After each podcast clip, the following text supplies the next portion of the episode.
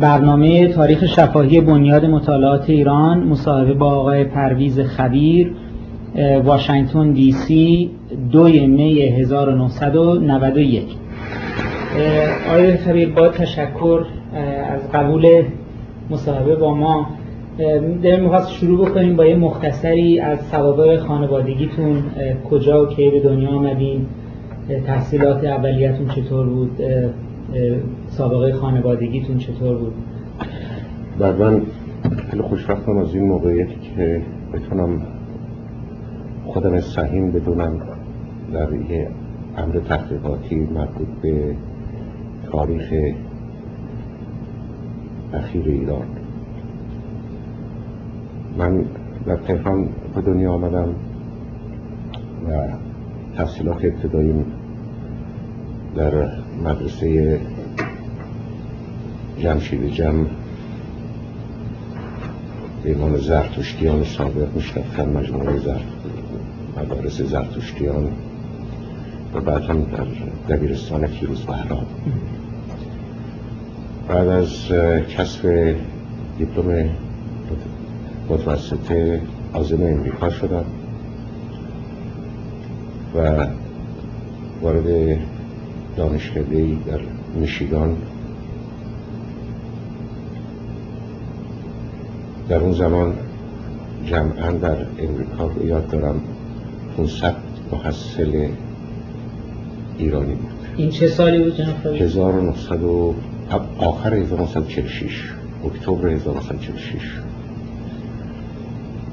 و در اونجا لیسانس همه در دانشگاه میشیگان به دست آوردم. میجر هایی که کرده بودم در رشته بیولوژی و متمتیک و زبان خارجی بود که فرانسه بود. بعد از اونجا چطور شد تصمیم گرفتن شما بیاین امریکا؟ موقع بیشتر افراد می‌رفتن اروپا برای تحصیلات صد درصد درسته. همه هدفهایی بود که برم به طرف فرانسه. من خودم هم تحصیلم در جهتی بود که آزم فرانسه بشم. زبان خارجی که انتخاب کرده بودم من فرانسه بود. ولی شوهر خواهری داشتم مرحوم ابوالقاسم پناهی. در اون زمان ایشون جنرال کنسول بود در نیویورک. و چون برای ما خانواده قدیمی و منم کوچکترین اولاد پدر مادرم بودم خواستم یه جایی بفرستم که به نظر اونها لاغب یک سرپرستی داشته باشم چون مرحوم پناهی در نیویورک بود و خواهرم هم اونجا بود من فرستادم به امریکا. البته اطلاعات چنان نبود که فواصل در امریکا این چنین است. و مرحوم پناهی به من توصیه کرد که برم به میشیگان چون اونجا ایرانی خیلی کم بود. و فکر می‌کرد که اگر در اونجا باشم شاید سریعتر بتونم به اجبار زبان انگلیسی فرا بگیرم. وگرنه در نیویورک تعداد زیادی ایرانی بودن در کالیفرنیا هم بودن کمتر ولی تمرکز در نیویورک بود. ولی اون توصیه که من برم به بعد از اینکه تحصیلاتم در میشیگان تموم شد لیسانس به دست آوردم. رفتم در سیراکیوس دانشگاه سیراکیوس و در اونجا قبول شدم. فوق لیسانس همه اونجا به دست و همچنین ادامه دادم و پی اچ گرفتم در پرازیتولوژی علت هم که در این رشته رفتم یعنی انگلشناسی. انگلشناسی. تخصص در انگلشناسی. علتش این بود که در اون زمان آقای دکتر جهانشاه صالح دوست خانوادگی ما بود و اون توصیه کرد که من برم به سیراکوز و یکی از مسائلی که گریبانگیر ایران بود موضوع ملاریا بود. و هدت و شدت این مرض فوقلاده بود. یعنی با مهمترین بیماریزا یا مرگزای بود که در ایران وجود داشت. نقطه بود که به یاد دارم وقتی که بچه بودیم تقریبا محال بود که آدم بتونه بره به سلامات شمال ایران در کنار دریای خزر مگر اینکه روزانه قرصای ینه ینه بخورند و, به سختی پلاژی وجود نداشت. هتل ها هیچ رونقی نداشتن خانه های الهی تقریبا وجود نداشت به دلیل مرض مالاریا و مد روز سوژه روز بیماری بیماری های مختلف زایده از انگل ها این شما کار در مدرسه تک کردید. بله. و بعد از به دست آوردن دکتران مدتی در دانشگاه سیاکس تدریس کردم ضمن تحقیقات کردم چون گرانت داشتم صرف منابع مختلف در امریکا.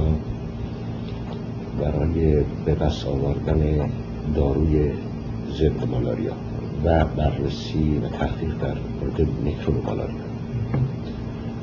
که اینها مطالعات هم زمان منتشر شد در Journal of Tropical Medicine. در اون زمان از دانشگاه تهران دانشگاه پزشکی تهران مقالات من منتشر شده بود دیده بودم. دعوتنامه آمد برای که من مشارکت بکنم در امر تحقیق و تدریس در دانشگاه پزشکی تهران.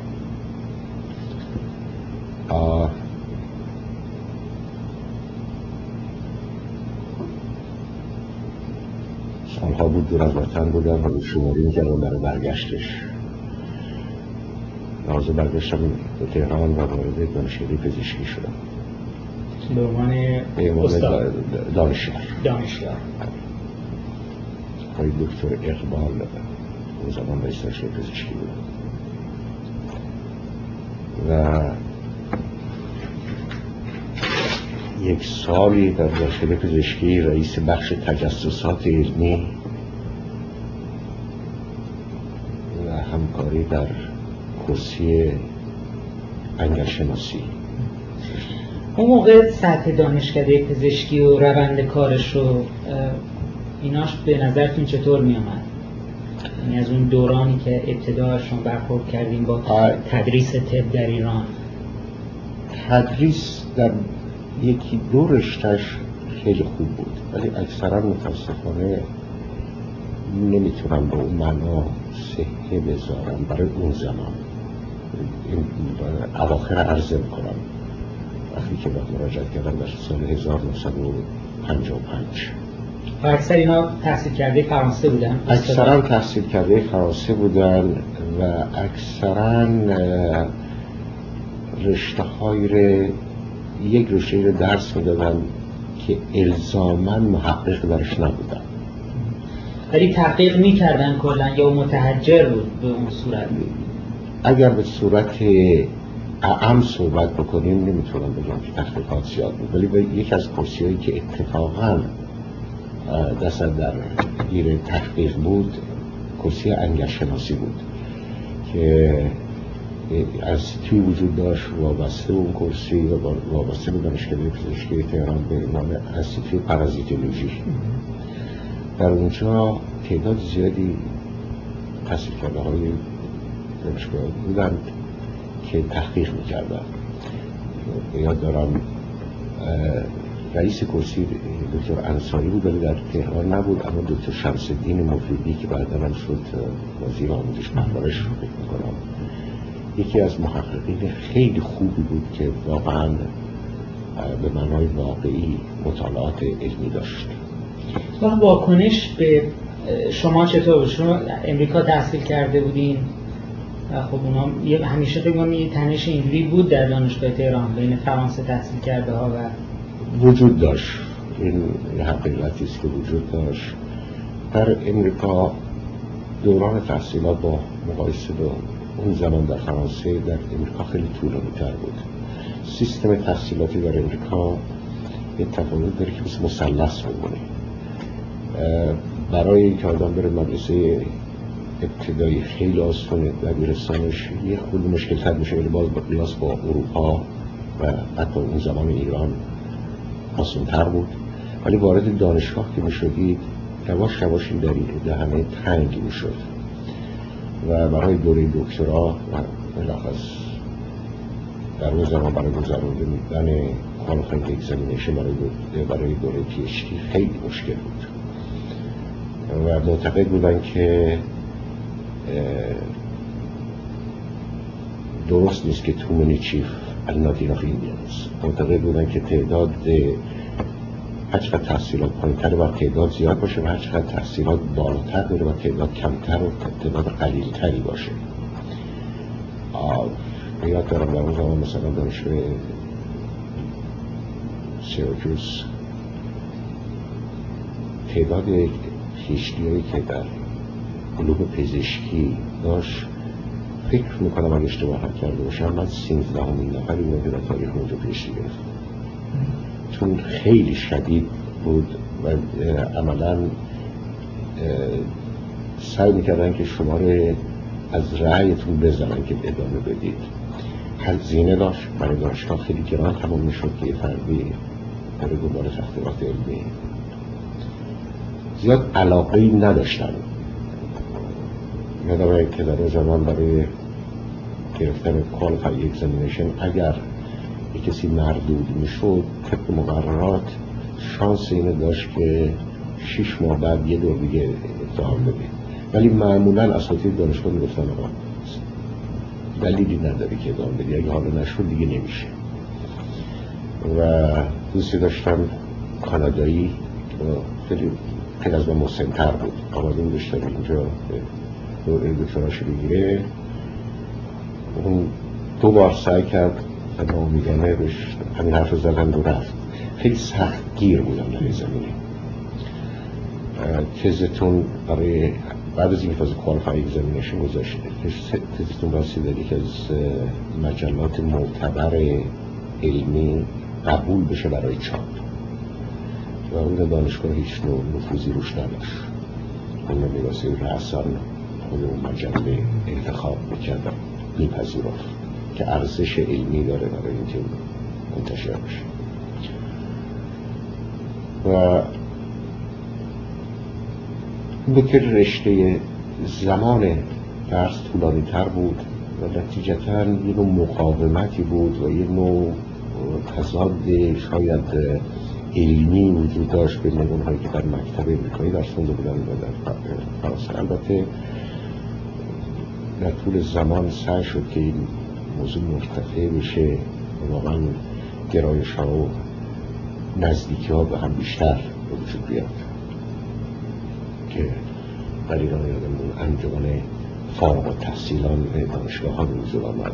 اوایل دسته های مختلفی بودن دسته تحصیل کرده های فرانسه دسته تحصیل کرده های بیروت دسته تحصیل کرده های انگلیس و دسته تحصیل کرده های امریکا تا معالا رسید اونجایی که واقعا یک انجمن و زیر یک چتر آوردن که این اواخر دیگه این مسائل اصلا مطرح نبود. ولی به همینطور که از جنت صحیح بود این تنظامات وجود داشت مخصوصا در رشته های علمی به طور که یه عده‌ای بودن مثلا فرض بفرمایید که اون دانشگاهی در دانشگاه پزشکی رو باید دارم فرض کنید که در سیاست بودن ولی در دانشگاه پزشکی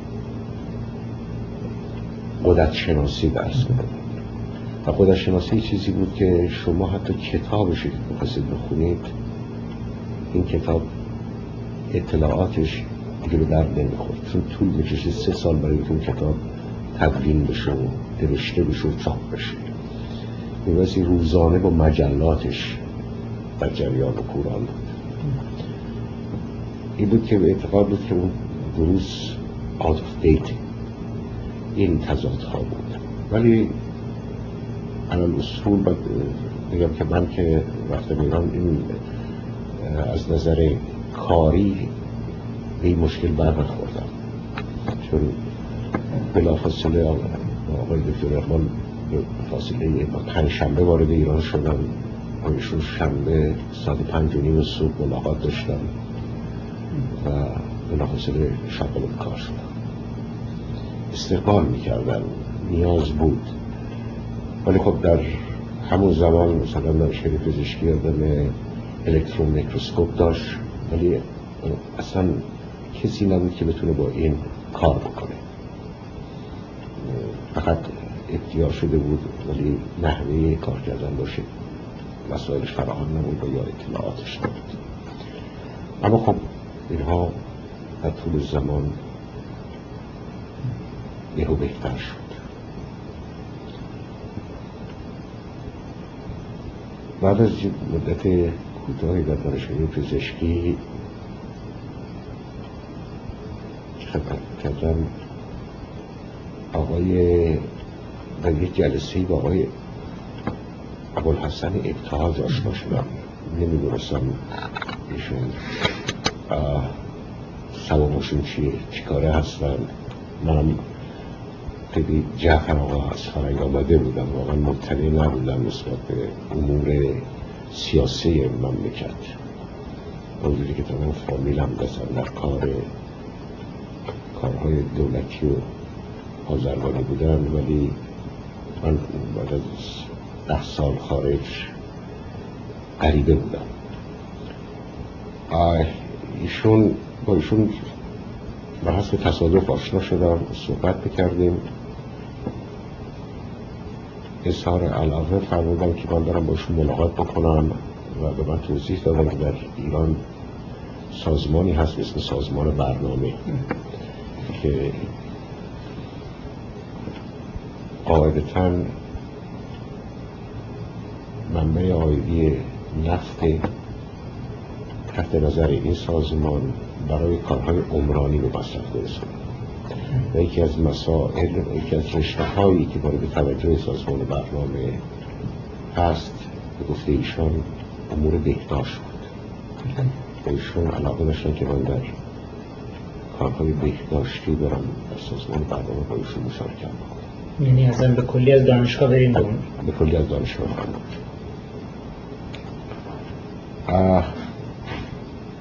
این امر من در اون زمان زیاد توجهی نکردم ولی بالاخره معالم در یکی دو بار ملاقات دیگری ایشون متعصبانه حتی در یه ملاقات که در خودشون بودم دادن حکم رو من نوشتم. و گفتم من کارمند دانشگاه پزشکی هستم گفتن استعفات بنویس من برای پست می‌کنم. خیلی اگرسیف بودن از این نظر آدمایی که پیدا می‌کردن فکر می‌کردن به درشون می‌خورن مسررن می‌خواستن جمع کنن.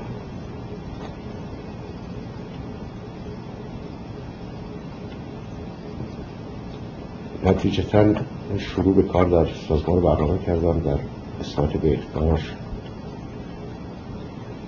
به عنوان معاون قسمت بهداشت سازمان برنامه.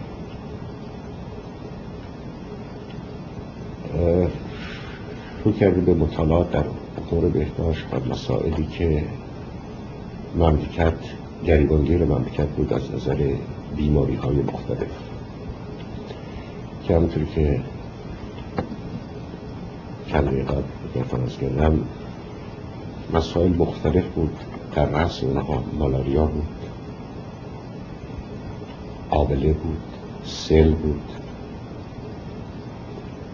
بیماری های مقاربتی بود. تراخم بود. بیلارزیوز بود. و گرفتاری ها خیلی زیاد. دلیل اینکه اجرای امور کار بهداشتی طبی از مالجه عمومی. مسئله ای بود که بسیار مشکل نیاز به متخصصین داشت نیاز به بودجه فراوان داشت و اون وقت شما در سازمان برنامه مستقلا کار خودتون می‌کردین یا فرض هم برنامه ریزی اقتصادی و برنامه ریزی بهداشتی رو به یه صورت سازمانی با هم متشکل بودن. دقیقا به صورت سازمانی با هم متشکل بودن در قالب کارهای اقتصادی کار یکی از پایهاش مسئله بهداشت و مسئله توانایی افراد بود. فرض کنید که در اون زمان یک مطلبی که الان به نظرم رسید یاد دارم که وزارت کنان مختلف وزارت راه گله داشت. که با کارگر که استخدام می‌کنیم اینها وسط روز باید ول کنن برن لرز بکنن. چون مبتلا به بیماری مالاریا بودن. اینها جز برنامه ای که کارگر بره لرز بکنه و عرق بکنه و تا یه چهار ساعت بخوابه جز برنامه جز برنامه و خب بیماری های دیگه. در اون زمان آقای جهانشاه ساله وزیر بهداری بودش و برنامه در وزارت بهداری وجود داشت که اولا وزارت ها مجری بودن سازمان برنامه تدوین تصویب کننده برنامه های وزارت بهداری و تامین کننده اعتباراتش بود. برای کارهای عمرانیش نه برای کارهای اداریش. کارهای اداریش از طریق وزارت دارایی تامین اعتبار شده از طریق دولت. ولی کارهای بهداشتیش و مبارزات با بیماری ها اون از طریق سازمان برنامه تامین شد. منتها برنامه میبایستی تدوین بشه با تبادل نظر بین سازمان برنامه و وزارت بهداری بعد شورای عالی سازمان برنامه تصویب بکنه و تخصیص اعتبار داده بشه و اجرا اجرا توسط وزارت بهداری با نظارت سازمان برنامه در اون زمان اداره به وجود آمده بود که از زمان اصل چهار در ایران شروع شده بود این اداره به اسم اداره مبارزه با مالاریا ولی صرفا جنبه مبارزه داشت. یعنی بیماری ادامه داشت و لغت اصطلاح کاری و علمش این بود که مرض با سوپرس می‌کردن. بعد مرض سوپرشن نگه می‌باشن اما ریشه کن نبود. این متدا برای ساپرس کردن چی بود اون موقع؟ صرفا سمپاشی تا حدی که بتونن و توضیح دارو تا حدی که بتونن. و معالجه کسانی که تا اونم تا حدی که بتونن معالجه بیمارن در اون زمان فکری در سطح دنیایی به وجود آمده بود برای امکان اینکه این مرض ممکنه ریشه کن بشه. و یاد دارم اگر اشتباه نکنم در اون تاریخ در حدود مرگومیر در ایران در حدود صد هزار نفر در سال از ملاریا بود یه چیز جغرافیایی داشت؟ یعنی بعضی مناطق بدتر بود یا؟ بله مناطق کتاب شمال. چون اصولا این میکروب یه دایره ای داره که عوامل این دایره عاملش انسانه انسان سالمه و پشس و انسان بیمار. این سه تا باید باشن و بیماری وجود داشته باشه پشه باید وجود داشته باشه پشه بیمار آدم بیمار بزنه و اون میکروب تو بدنش تحولاتی طی می‌کنه و بعد آدم سالم بزنه بعد از اون تحولات اون آدم سالم مبتلا میشه. و سعی داریم به این دلیل بیواسی وفور پشه باشه و جایی که آب بیشتر بود و یا مقداب بود مثل شمال ایران و نواحی جنوب بیشتر وجود داشت تا در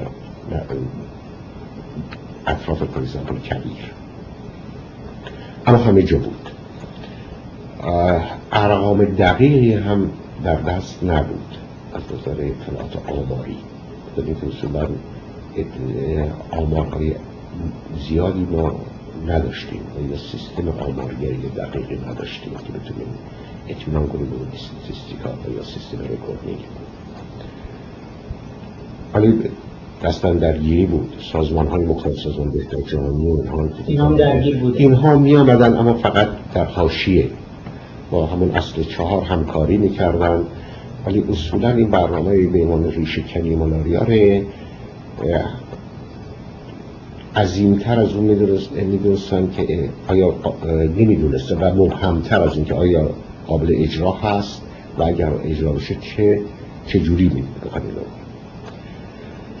آیا در مدتی که در سازمان برنامه بودم تحقیل تمرین کردیم به اتفاق همون انستیتوی پارازیتولوژی به عنوان مشاور فنی سازمان بهتر جانی و حتی USAID و طرحی که در جهت ریشهکن کردن مالاریا باشه. و برآوردی که شد و روش هایی که شد فینیش شده بود برای این کار آسون نبود چون هم بسیار گران تمام می شد این برنامه. و هم اینکه نیاز به کارهایی داشت که جریان عادی اداری مملکتی باهاش زیاد سازگار نبود.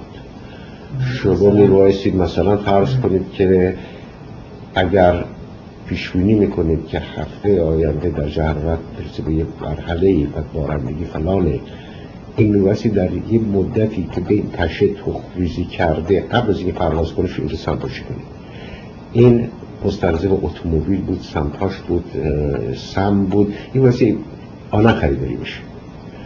نمی‌شد برید درخواست بدید ریکوست بکنید این برید مراحلی طی بکنید شاید یه سال دیگه در شد یا بشه. اگرم می‌گرفتید میزش تو انبار این دکوریه می‌شد. بود که میباسی قدرت های خرید خیلی سریع وجود مثل, مثل بخش خصوصی. نمیده مثل سیستم دولتی. و این از یک طرف از یک طرف مقدار نیروی انسانی که برای اجرای این برنامه لازم بود و از طرفی که لازم بود کشورهایی که مبتلا بودن یا کشورهایی که در حال توسعه بودن و مبتلای به بیماری را بودن زیاد استقبال نمی کردن که این اجرا بکنن. چون هزینه داشت و دلشون می‌خواستید سازمان های بین این کار کنه سازمان های بین هم زیاد علاقمند نبودن. یعنی در حد فقط کمک کارشناسی. نه حتی کمک تکنیکی فقط کارشناس و یا توصیه در حال از نظر تفکیک وظیفه و قدرت سر این مسئله این وظیفه اصلی هنوز در وزارت بهداری بود یا آقای ابتهاج داشت می آورد زیر در مسئولیت اصلی به عهده وزارت بهداری بود اما چون این مسائل مطرح شد که از کردم که یکی موضوع بودجه هنگفتش.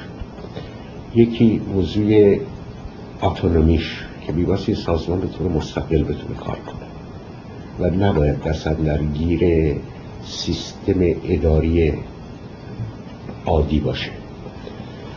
یکی موضوع امکان استخدام بتونید آدم که می‌خواد بیارید این عوامل باشه که اصلا این ایده بعد از این که در سازمان در سازمان بهتر جهانی مطرح شد و کمیته های مختلف رو کرد و علل اصول تز پذیرفته شد که در اون زمان نه از سازمان برنامه و آقای جانشای سالت از وزارت بهداری و آقای دکتر جمشید آموزگار هم معاون ایشون بودن. در مراحل مختلف اینه دنبال کردیم که علت تز اصلی مقبول واقع شد. بعد آوردن در ایران در شورای اقتصاد ایران مطرح کردن. وقتی شورای وجود داشت که فارغ از دولت بود به شورای اقتصاد. همون شورای عالی اقتصاد. شورای عالی اقتصاد. بله. بردم در اونجا و در اونجا بالاخره این که پذیرفته شد یه سازمانی به وجود بیاد بین سازمان برنامه و وزارت بهداری. به اسم سازمان ریشهکنی مالاریا. و این سازمان اختیار داشته باشه از یک جانب از طرف مدیر عامل سازمان برنامه و از یک طرف طرف وزیر بهداری. و بتونه کار بکنه. به این ترتیب که روش عادی در, در زمان زمین بود که اعتبارات سازمان برنامه میبایستی مجری طرح یا معاون وزارتخانه یا وزیر بهداری پیشنهاد بده. این پیشنهاد بیاد سازمان برنامه برای تاسیس اعتبار و سازمان برنامه تصویب بکنه و بعد برگردونه به وزارتخانه برای اجرا برای اینکه این رفت آمدها نباشه برای سازمان رشکنی مالاریا به وجود بیاد. با اختیارات از طرف هم مدیر عامل سازمان برنامه که بتونه از طرف مدیر عامل امضا کنه به عنوان تصویب کننده و هم از طرف وزیر بهداری به عنوان پیشنهاد دهنده و از طرف وزیر بهداری به عنوان مجری و از طرف سازمان برنامه به عنوان مسئول ابتدا این پای ریزی شد و تقسیم بندی شد که برنامه در ظرف چهار سال اجرا بشه. که این برنامه چهار ساله به ترتیب بود که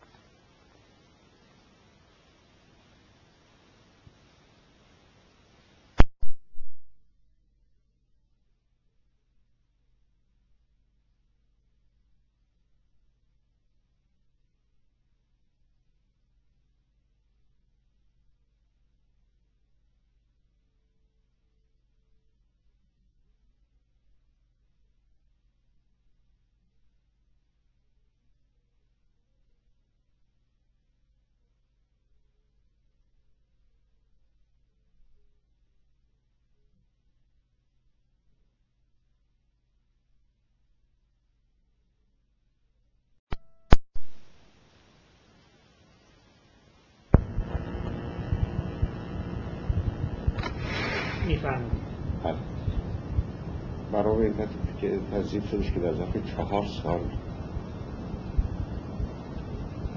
برنامه ریشه کنی مالاریا در ایران به اجرا در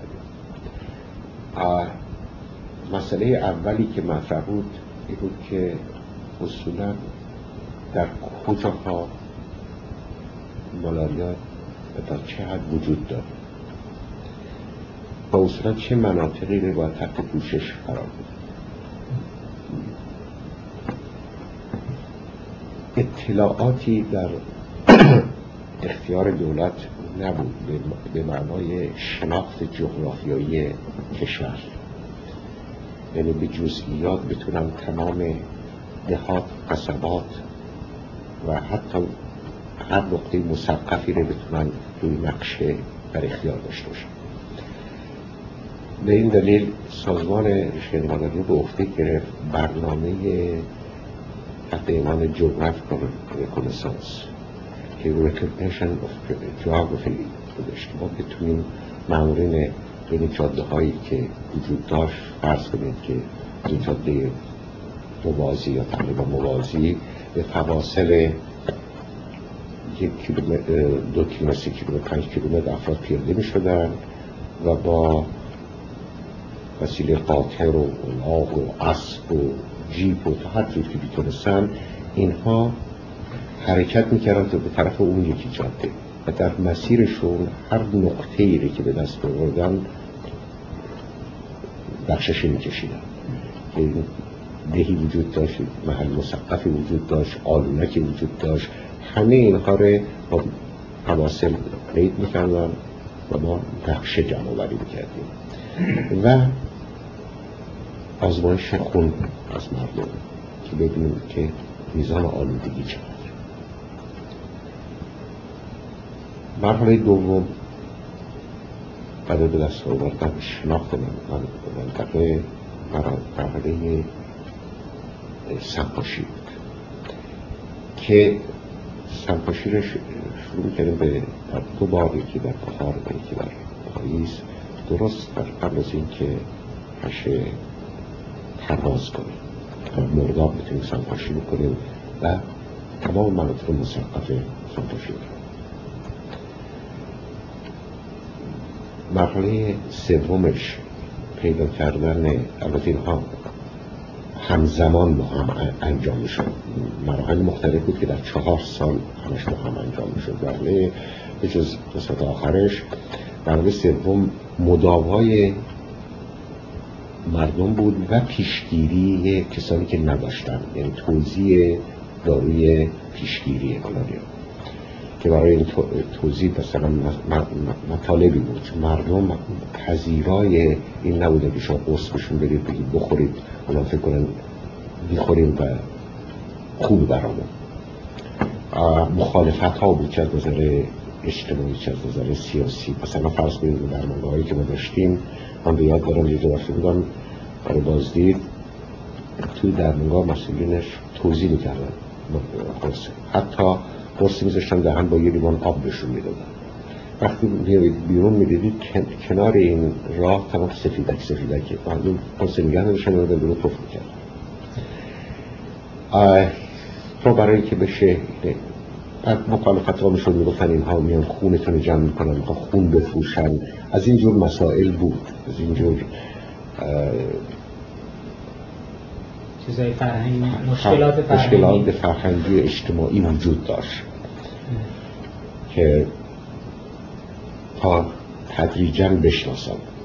با سیستم های فکر کردیم که حتی مثلا داروی ملاریا رو با نمک قطعی کردیم و بین اشاره مثلا تقسیم بکنیم چون اونا نمک داوطلب نمک بودن و این نمک با دوار خورد کنیم بریزیم لای نمک و مجانی بهشون به عنوان هدیه به عنوان نمک بدیم که اینها بتونن این دوار بخورن خیلی روش های مختلف کردیم و چقدر مبارزات شدید اجتماعی داشتیم به حدی که مبارزات اجرایی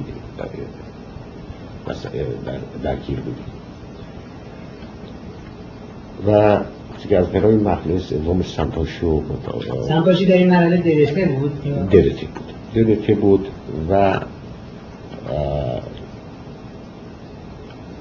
شروع شده به مقاومت در بعضی حشرات می‌دیدیم یه مقاومت های به وجود آمده و combination های مختلفی رو اون اون به استناد سازمان بهداشت جهانی از طریق انستیتوی پارازیتولوژی ایران با همکاری اونها این بررسی ها مرتب می‌شد و ما خودمون تطبیق می‌دادیم. پس اون دقیقا function اون سازمان پژوهشی چه مال دانشگاه تهران و این اینا فقط در باب چیز بود؟ گردآوری آمار و گردآوری آمار و تحقیقات درباره و تماس با سازمان های بین المللی برای استفاده که چه نوع چی باید مصرف بشه. چه از نظر سم چه از نظر پخش دارو. و سال آخر مینتننس برنامه بود. ما برنامه مراقب بودیم که رشودی نشه برگشتی از نظر بیماری نشه و رسید برنامه به مرحله ای که در ایران یاد دارم که در جرایدات اعلامیه ما اکتشاف کردیم که برای هر نفر ملاریا که کسی پیدا بکنه یا بیاره معرفی کنه یکی از سازمان های بهداشت سر سر من می‌کرد ما جایزه نقدی اعلام کرده اینا همه تحت لوای اون سازمان ریشهکنی مالاریا شما هم صدر اون. من افتخار این داشتم که موزی و مدیر کنه برنامه شما چه سالی تشکیل برای که چیز زمانی داشته باشین چه سالی اول تشکیل کردین سازمان برنامه؟ من در سال 1955 رفتم به ایران. متاسفانه تمام ضوابط پرونده های شخصیم تمام در ایران مونده. و فقط باید اتکا به حافظه تقریبی بکنم. بعد از یک سال و شیش من رفتم سازمان برنامه و فکر می‌کنم این برنامه سازمان مشکل من یا پنجاه هفت هزار یا پنجاه هشت شروع شد. و خیلی اعلامی که شما دادین برای 1961 یا 62 بود. پس در بعد از 5 سال. 4 سال 4 5 سال این تقریبا بعد از 4 سال در پنجمین سالش انقضاش بود. آخر چهارمین سالش بود که و در سر تا سر ایران یاد دارم که چند دونه پیدا شد.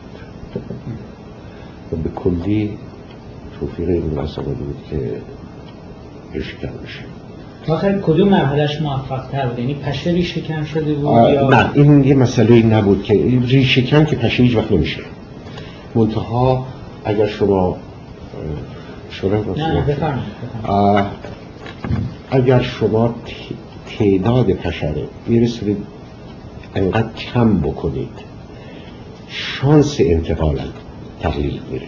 شانس اینکه تعداد وقتی کم شد شانس که یه آدم ناخوشی رو بگذه و بعد یه آدم سالمی رو بگذه این تعداد این شانس کم میشه. و از طرف شما آدم ناخوش رو معالجه کنید. آدم سالم هم بهش قرص پیشگیری بدید به این ترتیب زنجیر در سه جا شکسته میشه پشه سوپرس می‌شد. آدم های سالم قرص پیشگیری مالاریا بهشون می‌دادیم. آدم های بیماره سعی بکردیم مداوا بکنیم.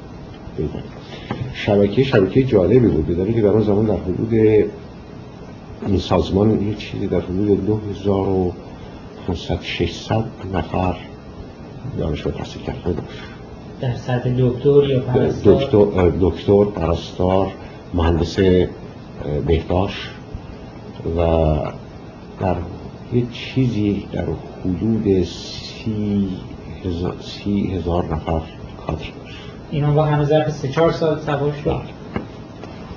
برای در سطح تمام در سطح تمام در تمام استان ها در تمام شهرستان ها و نحوه از نظر بیوروکراسی نحوه برخورد با فرض کنید استانداری و فرمانداری و یعنی همون مشکلات اجرایی که شما اول در سطح مملکت داشتیم حتما یواش یواش در سطح بخش و استان و فرمانداری اینا پیدا میشه ما همیشه مشکل بود بله. ولی خوشبختانه واقعا با مجاهدت ادهی که تمام این عده حالت چلنجی براشون شده یه برنامه بود اکثرا اینا کارشون اکثرا روزمز بودن.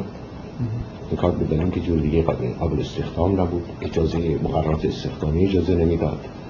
ما آنن می‌خواستیم همون روز می‌خواستیم.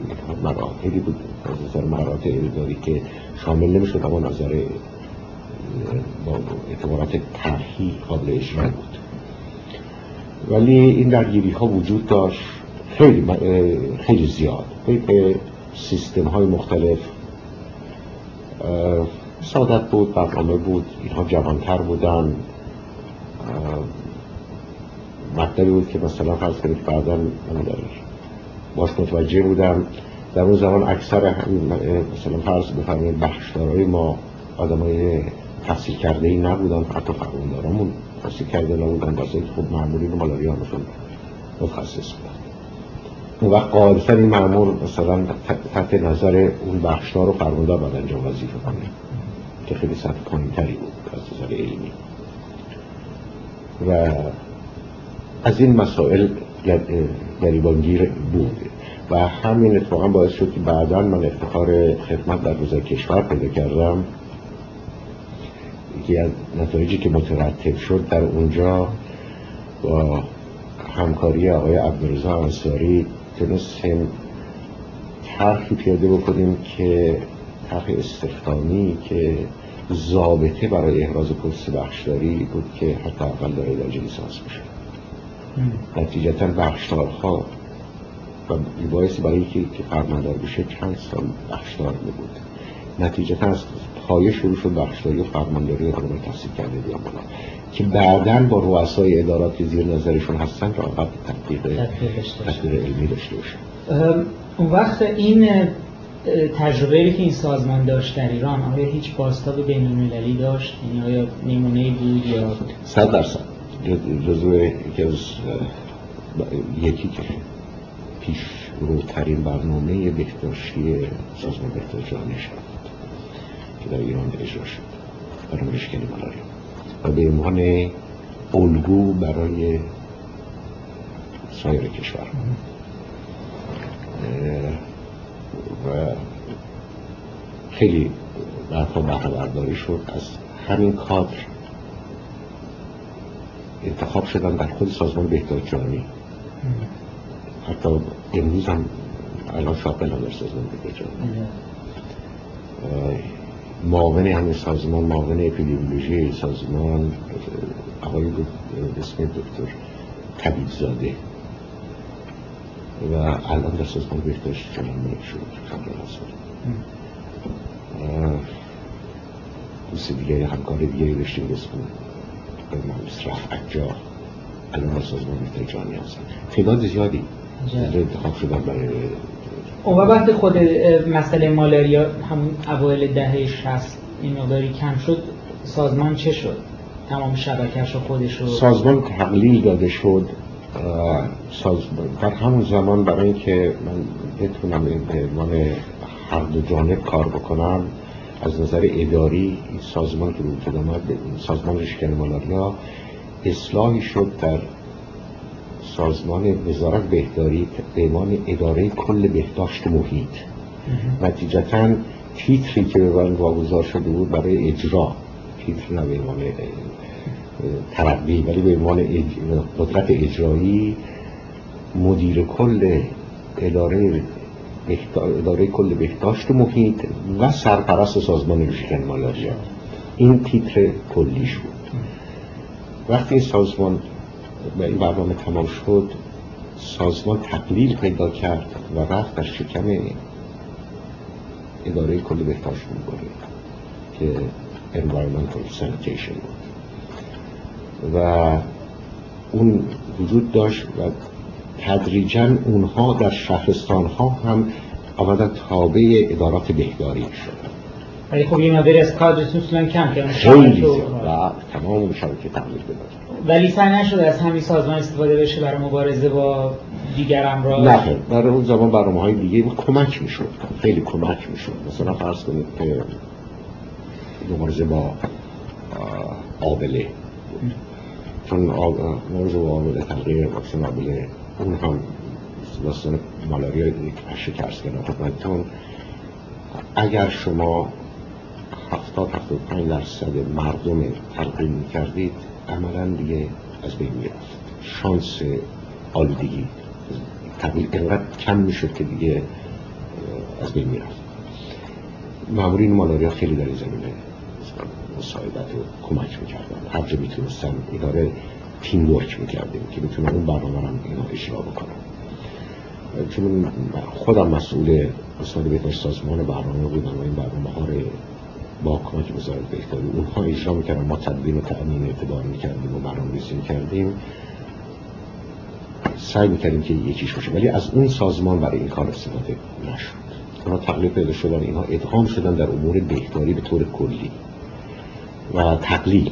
خیلی تقلیلشون سازمان سازمان بزرگی بود. یعنی واقعا میشه گفت که بزرگترین سازمان اتونومی بود که در ایران بود. در زمان. مستقلی سازمان تشکیلات مستقل دولتی. و خب هدفش هم همین بود بعد از این برنامه اجرا شد دیگه کاری نداشت. و واقعا اگر برگردم به خاطرات زندگی فکر می‌کنم که بزرگترین اقدامی که در اون دهه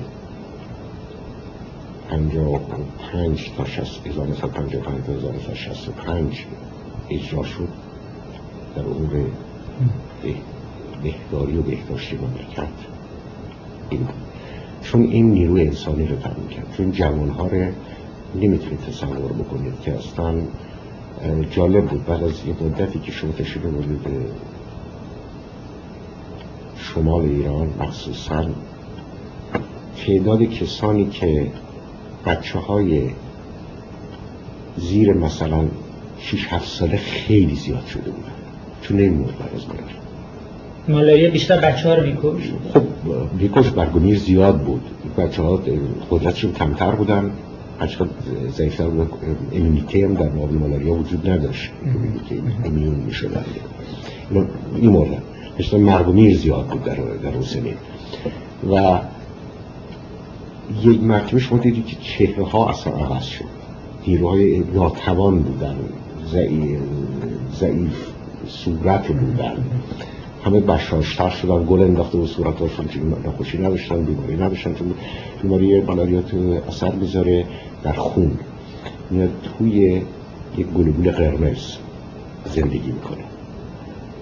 هر چند میکروب مالاریا توی یک گلوبول قرمز زندگی می‌کنه. و اصلا قدرت فرد می‌گرفت. همه حالت زرمندود ناتوان قدرت کاریشون هم می‌گرفت. و یک مرتبه چهره ها عوض شد. قدرت کار آیی بیشتر شد. سلامت همگی در تمام ایران چون می‌دیدید که جوان ها یهو تعدادشون بیشتر شد. و خب بعد از اون هم رواشماش آموزش های بهداشت ادامه پیدا کرد. توجیه مردم که پشبند استفاده بکنن توری بذارن. از چه چیزی استفاده از چه روش استفاده برای این از رادیو تلویزیون از چه استفاده می‌کنیم برای تبلیغ این برنامه ها تلویزیون که به اون حد وجود نداشتش ولی از رادیو از حتی بالای منبر از اجتماعات از سخنرانی های مختلف و عملا نشون دادن به خود مردم. مردم لمس می‌کردن که تفاوت داره. می‌دیدن که دارن این ترتیب شفا پیدا می‌کنن. رسیده بود به یه جایی که یه اعتمادی به وجود آمده بود بین مامورین مالاریا و مردم. مثلا شما رو سازمان مستقل میشناخت. بله بار فارغ از دولت میشناختن حتی مواردی بود که مثلا در نقاط مختلف ایران گرفتاری بود با اشایر که معمور دولت حتی جورت نمی‌کرد توی اون مناطق مورد اصابت گولیه قرار می‌گرفت ما دادیم تمام اتومبیل های سازمان رشکن مالاریا رنگ زرد کرده بودن. و این به دو دلیل بود. یکی اینکه زرد در شب راحت دیده می‌شد در کرد و یکی اینکه شاخص بشه با سایر اتومبیل دولتی که خاکستری بودن. و که مال ما رو بشناختن و بهش کاری نداشتن. وقتی میدن جیپ زرد میاد مثل مال معمور مالاریاست گذاشتن ولی مردم آگاهی داشتن به این مرض چون یه مرضی نیست که آگاهی داشتن اما شفاش نمی‌دونستن ولی می خب میکشت چرا مالا میکشت. میکشت. مرگ و میر داشت.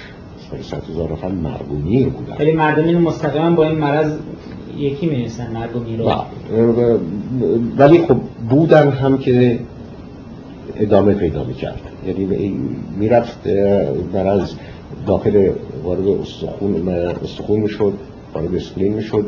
یه مدت درمانی رو می‌زد بعد برمیگشت توی خون یه سیکلی رو طی می‌کرد. و امکان این بود که باهاش مواجه بشن و مداوا بشن. و چیزای عجیب غریب که خیلی هم عمیق بود. مثلا فرض کنید پوست درخت بیده می‌گرفتن میجوشوندن و اون جوشونده رو میخوردن. کمک می‌کردن؟ صد درصد توش گره وجود داشت و توش داروی داشت که درست اثر میذاشت روی مالاریا کمک می‌کرد. اما قاطعانه معالجه نمی‌کرد. اینها چیزای بومی بود که مردم خودشون درست کرده بودن و در این تجربه به دست آورده بودن. و می‌دونستن اما قبول نداشتن. تا بعد از یکی دو سال با مامورین ما سر آشتی در آمدن با باشون کنار آمدن و پذیرفتنشون به این کسانی که دارن کمکشون می‌کنن. خب جالبه که شما یک تیم فوقلاده جوان و تحصیل کرده و مبارز و علاقه من به فداکاری چون آسون نیست. خیلی تحولات به وجود آمد در دوران های اخیر. ولی در اون زمان برای معمولی بیاد بره در شهرستان ها از نظر امکان زندگی اونطور فراهم نبود. آب لوله کشی نبود. حمام وجود نداشت که از کارهایی که مثلا ما می‌کردیم البته ما منظورم از سازمان برنامه. ارز کنید حتی کمک به که چشمه ها رو بپوشونن که از آلودگی آب جلوگیری بشه. فقط اقلا آب تمیز به دستشون برسه. یا به وجود آوردن حمام. حمام این مطلبی بود خودش. وجود نداشت. این معمولی در اون محیط زندگی می‌کرد. یعنی بیشتر تحصیل کرده دانشگاه تهران بودن یا خارج بودن؟ هر دو شما داشتیم. بیشتر هر دو داشتیم. اکثریت داخل بودن اکثریت اکثریت دکتر و مهندس کشاورزی و مهندس بهداشت. خب در پایان این برنامه شما خودتون چه کردین بعد از 61 اینجورا؟ من اولا برگشتم ممنوعیت می‌خوام شد برگشت سازمان برنامه. از سازمان برنامه بودم. و مسئول نظارت بر برنامه های عمرانی مملکت شدم یک واحدی سازمان برنامه وجود آمده بود که فارغ از طراحی و فارغ از اعتبارات و بودجه چون یکی وظیفه سوم سازمان برنامه داشت نظارت بر کارهای اجرایی بودن. چون دست در کار برنامه اجرایی خودم بودم سازمان برنامه مسئول نظارت بر کارهای عمرانی مملکت که چند سالی در سمت انجام وظیفه می‌کردم چه مشکلات و مسائلی مواجه بود باتون در اونجا؟ در اونجا خب مسائل اساسی که ما باش مواجه بودیم بیشتر دو جنبه داشت. یکی مقررات بود و یکی نبودن نیروی انسانی واجه شرایط. این دو مورد گرفتاری خواهی داشت. چون از روش سیستم دولتی در ایران مقررات چنان پیچیده شده بود که سازمان برنامه خواست خودش فارغ از اون بکنه. و به همین دلیل نمی‌دونم اگر دیگران ذکر کرده باشن یا نه در اون زمان یک تضادی به وجود آمده بود بین آقای افتاش که مدیر عامل سازمان برنامه بود و دولت. و می‌گفتن دولت در دولت تشکیل دادن شده. چون سازمان برنامه هم درست همون واحد هایی که در دولت وجود داشت به وجود آورده بود. مثلا وزارت بهداری بود قسمت بهداشت بود. وزارت کشاورزی بود قسمت کشاورزی وجود داشت.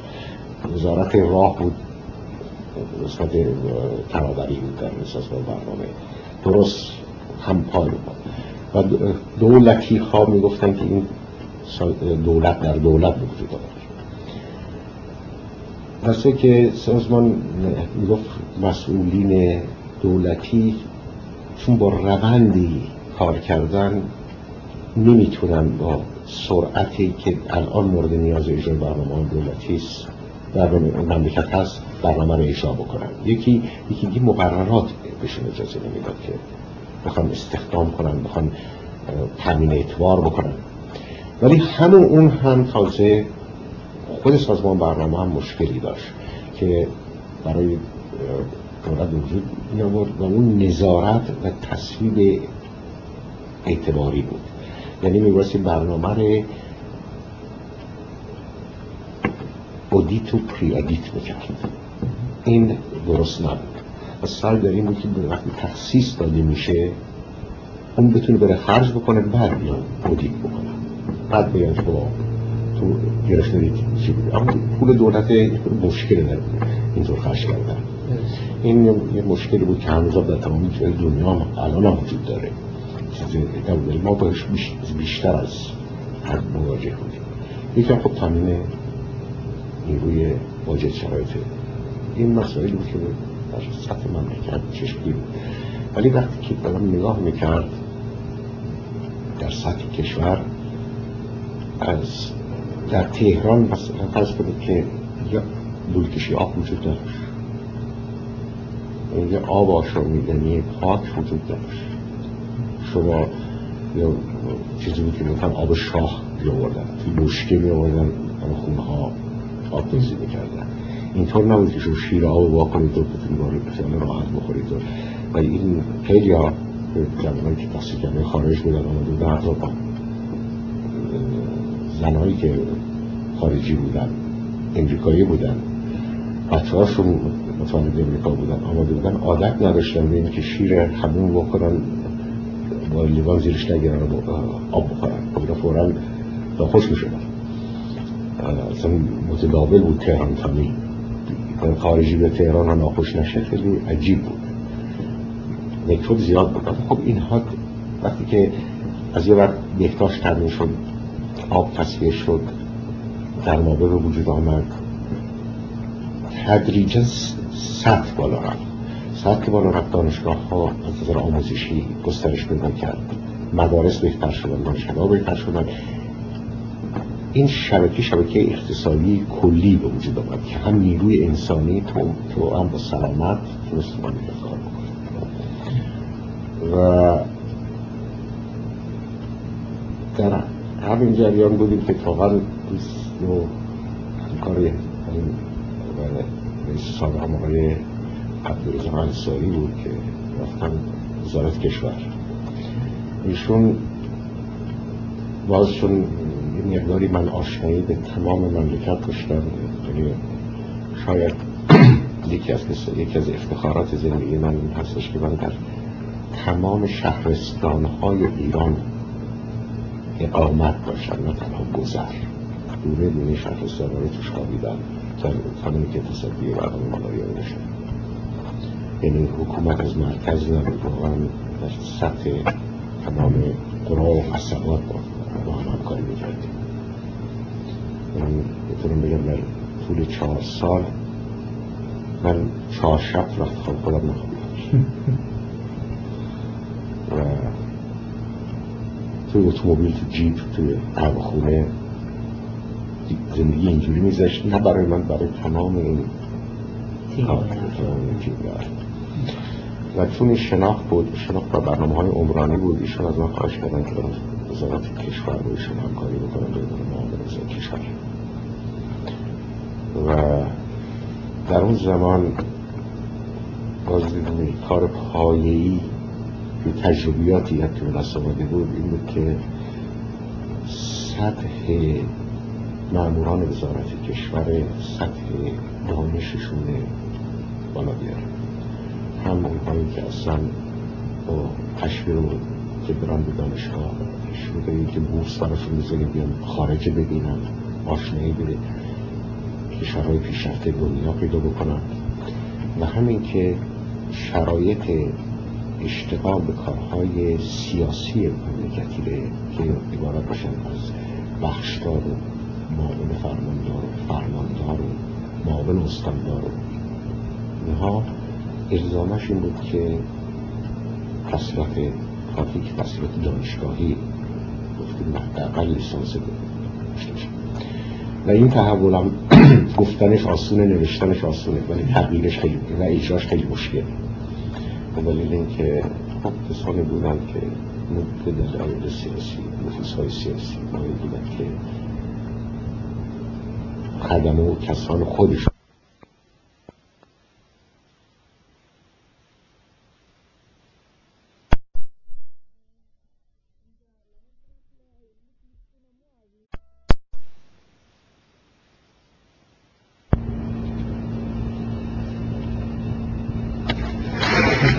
می‌خواستین اونا رو برکنار کنید و جوانهای تحصیل کرده به کار به گماری که هیچ کسی رو نداشتن. فقط آگهی ما می‌کردیم برای بخش داریم و اتهام می‌کردیم. فقط روی توصیه و سفارش انتخاب نمی این یک تحول خیلی بزرگی بود. پایه‌ای بود برای تشکیلاتی مثل وزارت کشور که شبکه‌ای که در هر شهرستان بخشدار داشته باشه. فرماندار داشته باشه. هر بخش در شهرستانی این توصیهش و انتخابش پیاده کردن یه سیستم تشکیلاتی بسیار بسیار مشکل بود. که وزارتکشور سازمان جدیدی نبود. سازمان قدیمی مملکت بود. و یه سازمان جدید آسون بود. مثل سازمان برنامه رو تبدیل دادن ولی وزارت کشور خیلی کار مشکلی بود. آقا اون موقع تاکید بیشتر رو تمرکز بود یا ایجاد عدم تمرکز؟ هدف هدفی که می‌رفتیم در جهت عدم تمرکز. بود و منتها عدم تمرکز مستلزم اختصاص تمرکز به بخش ها بود وقتی که قدرت اجرا داشتن. بتونن اون شما آدم تمرکز بدید و اطمینان داشته که خوب اجرا میشه لازم هدف جهت واگذاری اختیارات بود به استانداران به فرمانداران و حتی بخشداران. این برنامه سیاسی بود که بعد از پیاده کردن سیستم سازمانی که سیستم سازمانی به همون دلیل بود. دست تغییرات سازمانی رو به این دلیل داریم که هدف در واگذاری اختیارات بود به استانها شهرستانها رو بخش. ادامه داشت. تا آخر الحمدلله رسیده بود به جایی که دیگه استانداران از اختیارات خیلی بیشتری بخدن بودن خیلی بیشتر. و امید داریم که معالن برس به که بودجه ها از جایی که بیاد از مرکز یکی بشه بودجه های استان ها و بخش ها جدا بشن وقت تونستی شما یک نوع در حقیقت سیستمی درست بکنید که صد داشتین سر می‌کردین که افراد واقعا از پایین شروع بکنن و به ترتیب بالا برن و از وسط کسی داخل نشه. این در واقع اجرا شد به جز اون که قانون اجازه می‌داد که وسط استاندار بود. استانداران خیلی اوقات از دولت می‌تونستن از صورت قانون استخدامی کشور معاونین وزارتخانه استانداران و وزرا و سفرا لزومی نداشت که در اون کادر اداری یا سیاسی می بودند وگرنه بقیه در وزارت کشور رسید به اون مرحله که از پایین یه فردی که باید بشه بخواد بشه فرماندار کل بیبایستی حتما بخشدار شده باشه باید بشه فرماندار شده باشه باید بشه فرماندار داره فرماندار بخش ها درجه بندی شده بود بخش درجه دو داشتیم بخش درجه یک بودش. فرمانداری ها درجه سه درجه دو درجه یک بودن. واسه به اهمیت شد. این مدارج میبایستی طی شد البته نمیگم مستثنا نبودن میشه کاری استثناءات وجود داشت. اما روند کلی رسیده به این مرحله. و اون وقت از نظر سطح افرادی که وارد شدن در, در مسابقه با بقیه سازمان های دولتی افراد تحصیل کرده و اینا را می‌خواستن به کشور چقدر موفق بود در اینکه بذار کشور بکنه آدم. بذار کشور بعضی سازمان ها با امکانات مالی جلب می‌کردن. امکانات مالی بیشتری داشتن. وزارت کشور اون امکان نداشت ولی چیزی که وچه می‌داد به کریر در وزارت کشور جنبه وچه اجتماعی سیاسیش بود چون عنوان فرماندار عنوان بخشدار یه پرستیژ سیاسی و اجتماعی داشت و مردم علاقمند بودن. قدرت هم داشت. قدرت هم داشت پرستیژ سیاسی می آورد اینها بود که نیکشون جوانهایی رو بیان در به طرف وزارت کشور. تا اینکه فرض کنید برند در یک سازمان دیگه که از حقوق بیشتری. وقت فرض فرمایید مثلا یک جایی دوردست یعنی امکان بیشتر بود که افراد از یعنی این افرادی که جلب می شدن به وزارت کشور از به همین دلیل که شما فرمودین آیا این بیشتر افراد بودن که از تهران یا از خارج بودن یا فرض افرادی بودن که در محل بودن. یک کسی که اهل جهران بود. ترجیح می‌داد بره بخشدار بشه در جهران یا فرض از تهران یک کسی می‌رفت به جهران ترجیح شخصا ترجیح می‌دادن که اهل محل باشه. اما در اون زمان تضادی بود از نظر اجرای برنامه. حتی در مواردی سعی بر این بود که یه کسی که مال جهرمه به جهرم فرستاده نشه. جهرمی رو بفرستن مثلا به ساده و تزها در این بود که اگر بخشتار تعلقات خانوادگی داشته باشه ممکنه نظراتش اثر بذاره در جمعیاش این یه بود البته تز دیگرش این که تعلقات خاطرش بیشتر خواهد بود. تز مخالفینش خب بعضی ملاقات ایجاد اشکال نمی‌کرد اگه فرض کسی از آذربایجان میفرستدیم بلوچستان شاید فرق فرقیت بیشتر. چرا؟ چرا؟ این این چیزهایی بود که هاش در دیوان تئوری اجرایی باهاش مواجه بودیم که این بهتری اون بهتره. هیچ نتیجه گیری شد بعد از چند سال امتحان من من دیگه در اون وقت از اینجا رفتیم. خب ولی اون موقع باز شما بیشتر وقتی شروع کردیم درخواست کردن برای افرادی که یه مقدار صلاحیت داشته باشن برای که بخشدار بشن مجموعا بیشتر شهرستانی ها جلب شدن یا اونایی افرادی از شهرهای بزرگ یا بیشتر از شهرهای بزرگ. بیشتر از شهرهای بزرگ. هنوز اون مراحل علتش همین نبود که ما می‌خواستیم شهرهای بزرگ بشه چون امکان این که کسانی که در شهرهای بزرگ بودن به دانشگاه ها رفته باشن بیشتر بودش. این نظر ما نبود که مثلا فرض کنیم که از اصفهان و شیراز و مشهد اونجا انتخاب بکنیم. بلکه بدانید که در اونجا دانشگاه بود کسانی که اونجا خونه و زندگی داشتن بیشتر دانشگاه و ما هم شبکه استخدامیمون لیسانس دانشگاه بود. از اونجا تصادف بود. فرض کنید که یه کسی که اهل یه شهرستان کوچکتری بود شانس این که به دانشگاه در داشت. این چیزی روندی بود که مثلا کنید که اول بعد و امر اونی که در تهران بود خیلی شانس دانشگاه رفتنش بیشتر بود. قبل از که پیش بریم شما تمام دوران آقای ابتهاج در سازمان برنامه بودی اگر در با ایشون بودم بعد ایشون رفتم آقای خسروی هدایت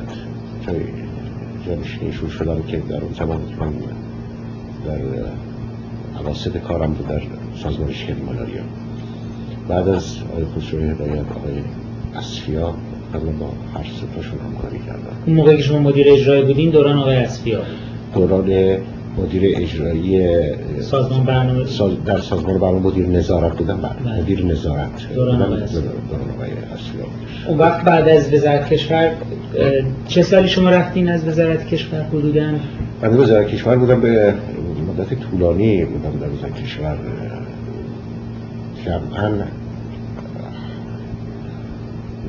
نه سال از وزارت خانه بودم. به استثنای یک سال و نیمش که به دلیل اختلافاتی که به وزیر وقت داشتم از وزارت کشور رفتم به عنوان معاون اداری و مالی وزارت منابع طبیعی.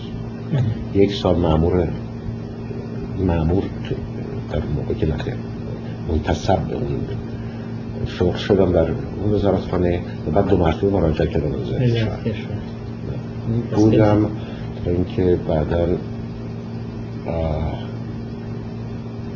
بعد پیشنهاد کار شد در بخش خصوصی که اصلا به کلی از دولت من بله. این سال هفته بله.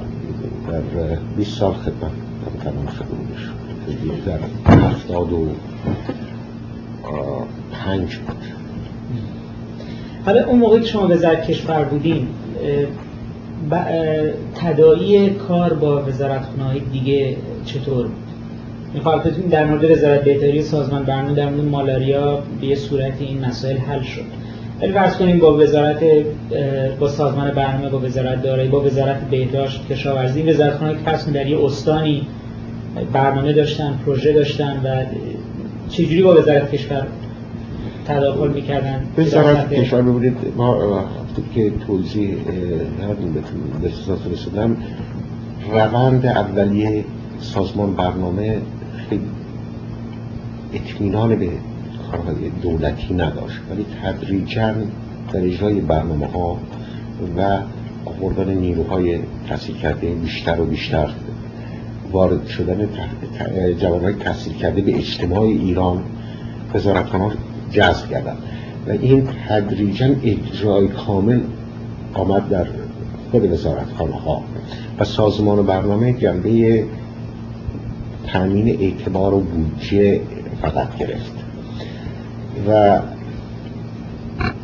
در وزارتخانه ها هم با اون تغییراتی که در وزارت کشور داده شد نظارت کشور جنبه نظارت سازمان و برنامه به عهده گرفت که ناظر بر کارهای وزارتخانه ها باشه در شعب وزارتخانه ها در استان ها و شهرستان ها باشه.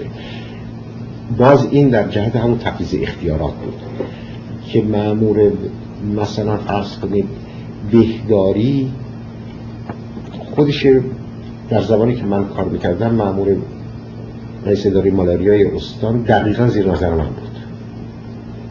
حتی با وزارت بهداری کاری نداشت. زیر نظر رئیس بهداری محل نبود. چه برسه به بخشداری چه برسه به استانداری چه برسه به فرمانداریش. ولی اون یه برنامه ضربتی بود. اما درست نبود از اگر تمام سیستم درست بشدش که تدریجا این سیستم ها شروع شد به درست شدن. و دنبالگیری می‌کردیم موضوع عدم تمرکزه. گفتیم که خوب این معمور بهداری مثلا فرض کنیم که استان گیلان رئیس بهداری استان گیلان واسه تمام تشکیلات بهداشتی زیر نظر اون باشه در گیلان و اون بایستی کارش با مثلا فرض که مامور وزیر آموزش نماینده رئیس اداره آموزش پرورش استان با هم هماهنگ بکنن زیر نظر که زیر نظر استاندار و فرماندار منطقه. و اون کوردیناتور و ناظر شد این این نحوه بود که تدریجا ما می‌خواستیم تبعیض اختیارات بشه به استانها و اختیارات واگذاری اختیارات به استانداران و کاری که یکی از دلایل بود که سطح علمی رو خواست برسونه به اون مرحله که مقبول باشه. خواه ناخواه مثلا فرض کنید که رئیس بهداری استان یه طبیب بود. اقلا میباسه با یه فرد تحصیل کرده موجود شد که قبولش بکنه که اگه بشینه به رئیس جلسه پذیراش باشه نه اینکه پوسخندی بزن از اتاق بیرون. این, این, این سیستمی بود که شبکه دولتی می‌تونست به وجود بیادش. با بالا بردن سطح فرهنگی کلی و تدریجا گذاری اختیارات. که وقت وزارت کشور نقش کوردیناتور و هماهنگ کننده به سطح استان بازی می‌کرد. بین شعب وزارتخانه ها که زیر نظر استاندار می‌رسن که وظیفه کنه و رسید به مرحله که مثلا فرض بکنید که آقای وزیر بهداری یا وزیر فرهنگ و کم و بیش مجبور بود که تایید استاندار بگیره راجع به اینکه مدیر کل استان شیخ عوض بکنه یا منصوب بکنه. روش رسید بود اون اعتراضی نداشت. اما میفرستادن برای که تایید استاندار مثل سابقا اینطور نبود. چه حدودی فرض کنید مشکلات پیش میومد بس در سطح خود وزارت بین شما و فرض کنید معاون وزارت بهداری یا وزیر در سطح وزیر مشکلات حل بشه؟ این اگه یه جور بود فرض نماینده وزارت کشاورزی در یه استانی و بخشدار استاندار فرماندار خب این مسائل بود. اکثر در سطح کابینه حل بشه یا در نه در سطح وزارتخانه ها حل می‌شد. بود مواردی هم که به حتی به هر دولت می‌رسید. این اختلافات می‌رسید. گذاری به اون مراحل. ولی روند که من حیث مجبور میشه گفت از اون حالت یک خط به طرف پایین مستقیم با از وزیر تا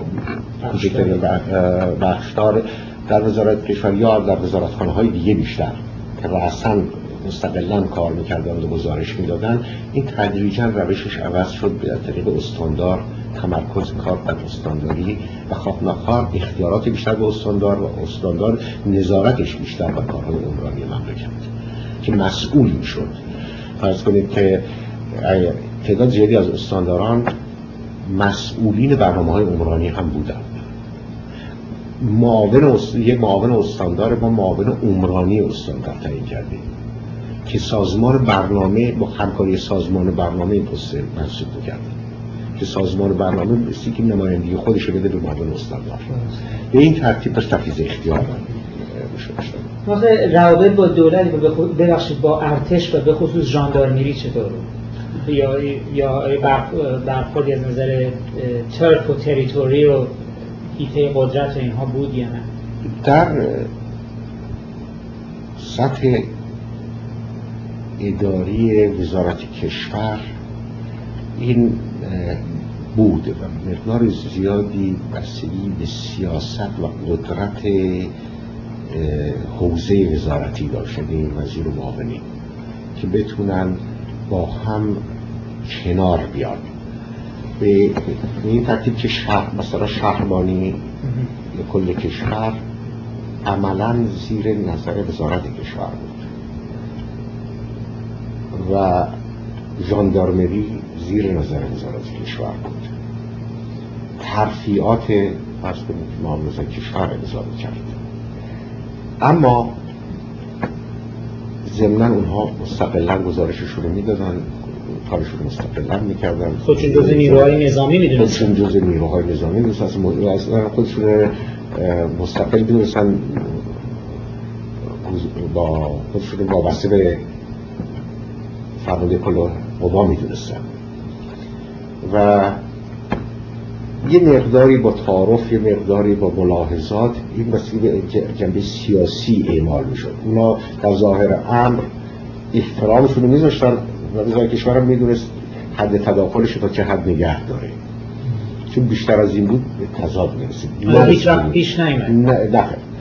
خیلی جزئی ناچیز. سعی می‌شد که واقعا با اعمال سیاست مسائل حل بشه. و ولی نرسید به اونجا که عملا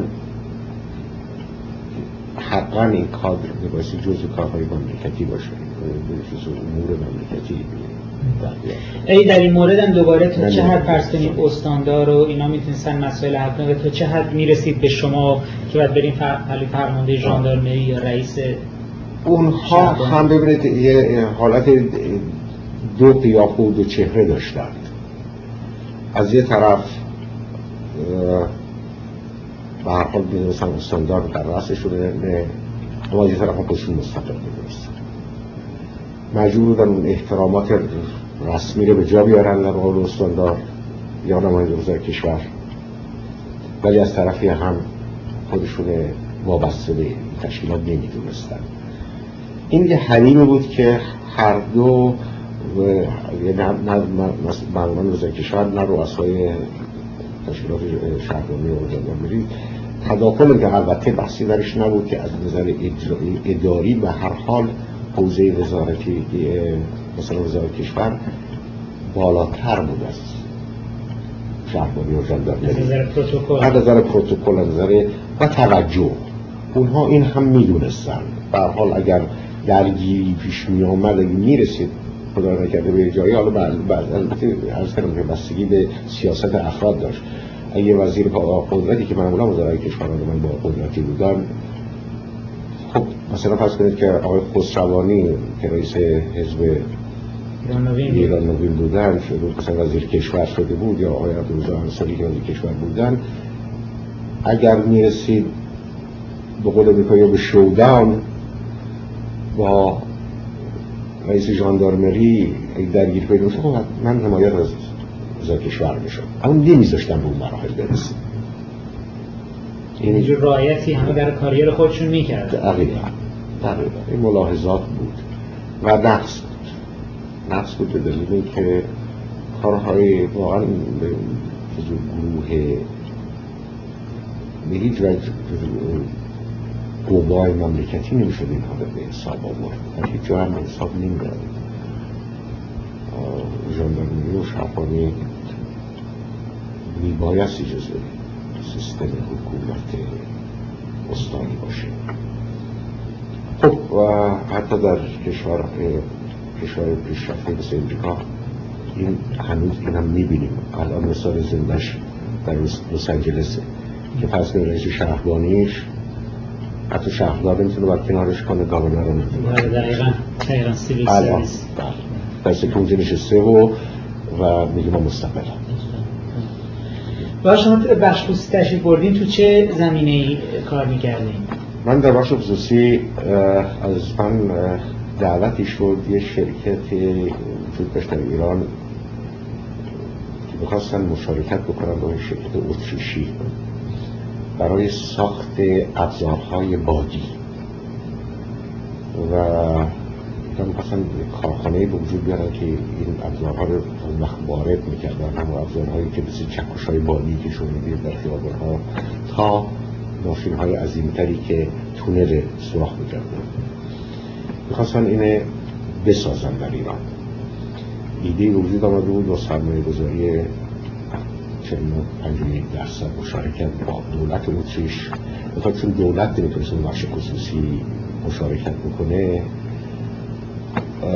شرکتی دولت به وجود آورده بود مثل شبیه به مشابهش زوب آهن ما که اون شرکت با بخش خصوصی در ایران مشارکت کردن و اینها رو دعوت کردن برای اینکه این سازمان شکل بکنم کارخانه بسازیم در شهر صنعتی البرز که کجا بود؟ در قزوین در و یه شهر صنعتی به وجود آمده بود که در اونجا ما کارخانه رو ساختیم و کارخانه بسیار مدرنی هم ساخته شد که برای افتتاحش رئیس جمهور اتریش آمد تهران. مهمان ما بود تا در اون زمان دوست و نزدیکان آقای نجم آبادی وزیر اقتصاد بود. صنایع معادن صنایع معدن بود. و ایشون اتفاق آمد در مریت رئیس جمهور. رئیس جمهور اتریش آمد برای افتتاح کارخانه و کارخانه اما احتاج از زبان ایران می‌گیره. ما مواد اولیه‌مون از اینجا می‌گفتیم مقدارش از خارج وارد می‌کردیم و سعی کردیم این ابزار رو بسازیم در مرحله ای که کارخانه شروع کرد. در سال اول و دوم ما رسوندیم به تقریبا 75 درصد اجناسمون ساخته ایران. و- و تدریجا هدف بود که در ظرف چند سالی برسه به بالای 90 درصد با کارگر و اینا چطور؟ کارگرها خودتون تعلیم دادید؟ تعلیم دادیم فرستادیم اتریش تربیت کردیم از همون قزوین گرفتین نقل از تهران و تهران و قزوین و شهرستان ها یعنی کارگرها حاضر بودن بیان در, در اون شهر زندگی بکنن؟ ما. تامین محل مسکن تامین کردیم. ولی آمد- حاضر بودن به این کار؟ حاضر بودن تغییر مکان بدن آره. ما داشتیم اتفاقا یه جوانی داشتم که رئیس کارخانه بود تحصیل امریکا بود. و تحصیلاتش در امریکا مهندسی مکانیک بودش آمده بود تهران در روز کار می‌کرد. حسابدار ما حسابدار کوچیک اکانتمی بود در امریکا تحصیل کرده بود. تا نزد ما فرستادیمشون اتریش در اونجا تربیت شدن در مثل چیز مادری کارخانه اصلیه که معروف برلر کارخانه است که ساختش در دنیا در چه اوله شناخته شده. بعد کارخانه که راه افتاد بنده از اون کار یه به عنوان مدیر عاملش خودم کشوندم کنار. و به عنوان رئیس هیئت مدیره عضو هیئت مدیره تعیین کردم. آمدم و شروع کردم به کارهای دیگه ای که از قبیل تجهیز بیمارستان. و در این رشته مثلا در کار بودم. شرکتی اونم در بخش خصوصی. در بخش قبل از اینکه با این شروع کنیم در اون کارخونه ای که وسایل می ساختن بازارش کجا بود؟ فقط ایران بود. با- بازار ما در ایران بود. سعی شروع کرده بودیم برای marketing به افغانستان و پاکستان. تازه شروع طوری که انقلاب شما تا چه سالی در این کار؟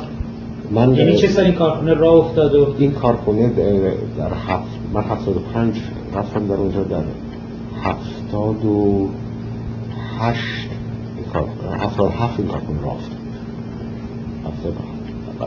دو سال هفتاد هفت افتاد. و بعد اون ادامه داشت و شما اون چند سالی که در بخش خصوصی بودیم جبش رو چطور می‌دیدیم جب بخش خصوصی خیلی بهتر بود برای افرادی مثل من. من دلیلی که از کاریر دولتی استعفا دادم چون خب تحصیلات همه داره خارج کرده بودم و برگشتم به ایران و خوشبختانه تمکن فامیلی فراهم بود و ارث پدریم بود که بتونه من عملا سپورت بکنه که در دولت خدمت بکنم. چون با حقوق دولتی کافی نبود. و روزی که خواستم متداول نبود که آدم از مشاقل دولتی در سطح وزارت و معاونت استعفا بده. من روزی که درخواست استعفا کردم گزارشی حضور علازت تایی کردم با یه مقدار آمار و استاتیستیک که این چیزها متداول نبود حائز برای این که وقتی من وارد اون مملکت شدم بعض مالی اینقدر بوده بعد از 20 سال خدمت به دولت بدونی که اهل قمار یا ولخرجی ها یا عیاشی هایی به اون, به اون معنا باشن پذیری کرده باشن تأمین یه زندگی عادی منجر اون شده بود که مقداری از اون ارث پدری از بین رفته بود. و بر اساس محاسبه من اگه ده سال دیگه ادامه می‌دادم در هنگام بازنشستگی محتاج می‌شدم. این بود که گفتم اجازه بدید که من بقیه عمرم من در بخش خصوصی خودم تامین کنم. لازم به این بود که توجیه بکنید یعنی آیا آسون بود استفاده دادن یا تقریبا محال بود.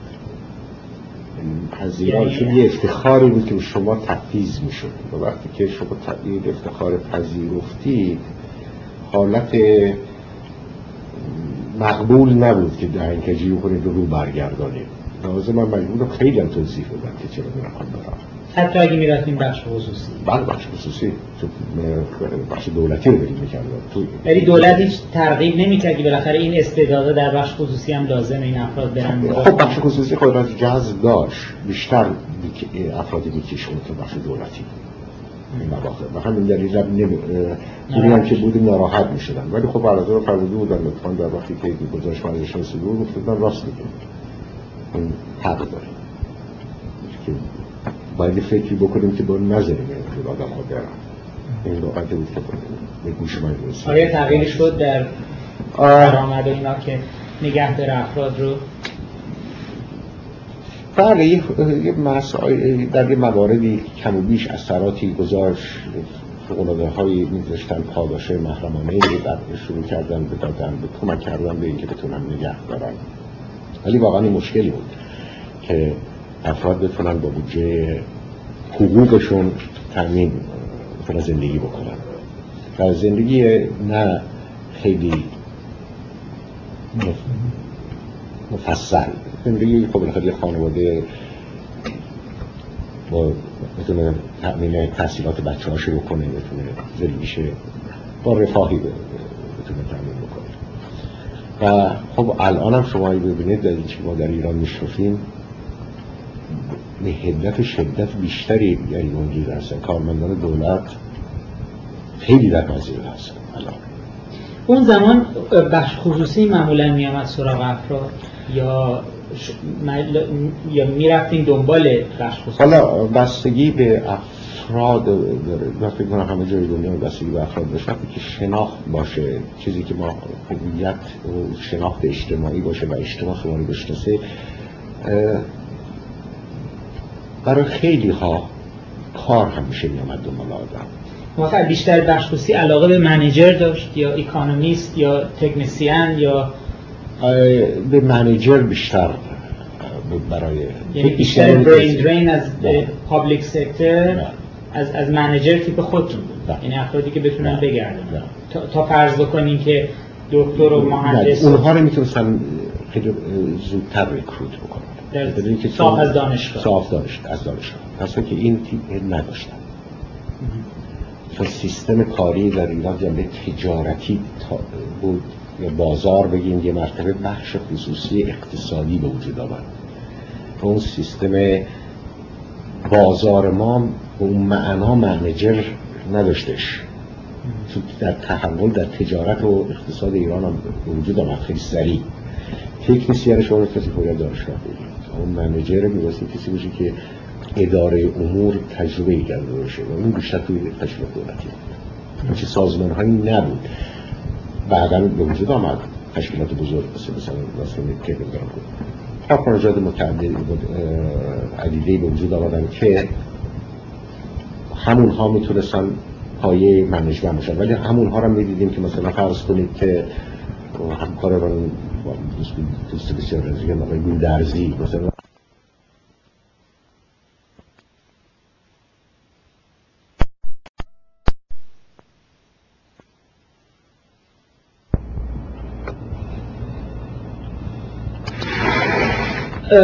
شما مختصر بفرمایید وضعیت سیاسی یعنی شرایط فکری و بین کارگرای صنعتی چطور؟ از این کارگرایی که شما برای کارخونهتون داشتین. اینا راضی بودن روابط منیجر با کارگر اینا وقتی بعد از نظر سیاسی سوالی است که تا حد کارگران شرکت داشتن در انقلاب؟ این ببینید اگر اون یه همچین تشکیلات کوچکی که در بخش خصوصی من افتادار بودم نگاه بکنید در اون صد کارگران راضی بودن. چون ما فرصت داشتیم که نمونه سازی بکنیم به دلیل اینکه کوچیک بودیم. ولی مسئله سیاسی که در پیش آمد حقیقتا برای در تخیل من نمی گنجید. یعنی کارگرای شما راضی بودن؟ به نظر من راضی بودن. من مؤمن بودم که راضی هستم. مثلا فرض کنید من بودی خودم مدیر عامل شرکت بودم دفتر مرکزی تهران بود و کارخانه در قزوین. یک سال تمام ساعت هفت صبح که ما شروع به کار می‌کردیم من قبل از هفت صبح قزوین بودم. و این راه رو مرتب می‌رفتم میبودم علتش این بود که لزومی نداشت اونجا باشن. ولی بخواستم که تشویق بکنم کارگراری که فکر نکنن که قزوین بودن کار سختیه یا محاله. من مدیر عامل می‌رفتم اونجا مدیر کارخانه بود. من واقعا نقشی نداشتم تو فقط نشون دادنی که منم با شما. پای پا. ببارم کار تهرانم اونجا انجام می‌دادم. با هم یه ارتباطی داشتیم تو سازمان کوچیک بود. و کارگرا واقعا اگر به حیث مجبور که بگیریم من نمی‌تونستم نمی‌دیدم نارضایتی. راضی میدیدمشون. اما بعد از جریان انقلاب میشنیدیم که عده زیادی در مسائل سیاسی مشارکت می‌کنند و از کارگرها اما از همین می‌خواستم این حال کنم که از کارگرها بودند.